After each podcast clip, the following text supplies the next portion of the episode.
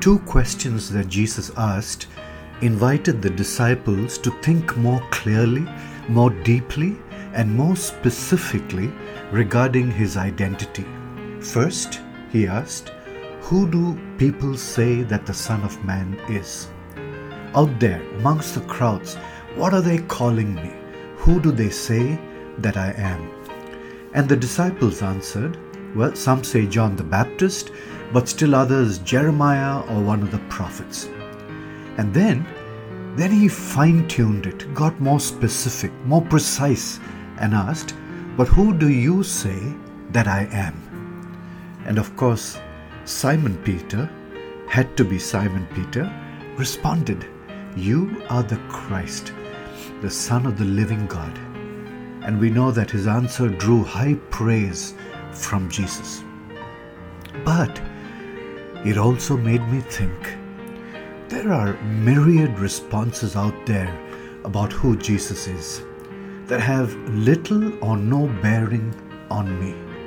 However, my response to that question, my response, has everything to do with me and the implications it will have on my life. But who do you say that I am? The right answer, of course, was that he was the Messiah, the Son of God. However, when we unpack that title, it creates challenging consequences. Why? Because if I say He is my God, I will need to worship Him. If I say He is my Savior, I will need to stay away from the sin He saved me from. And if I say that He is my guide, I will need to follow Him. My Lord, I'll need to obey Him. My Master, be discipled by Him. What a probing, penetrating question isn't it? But who do you say that I am? I wonder whether that's a question that needs an answer today.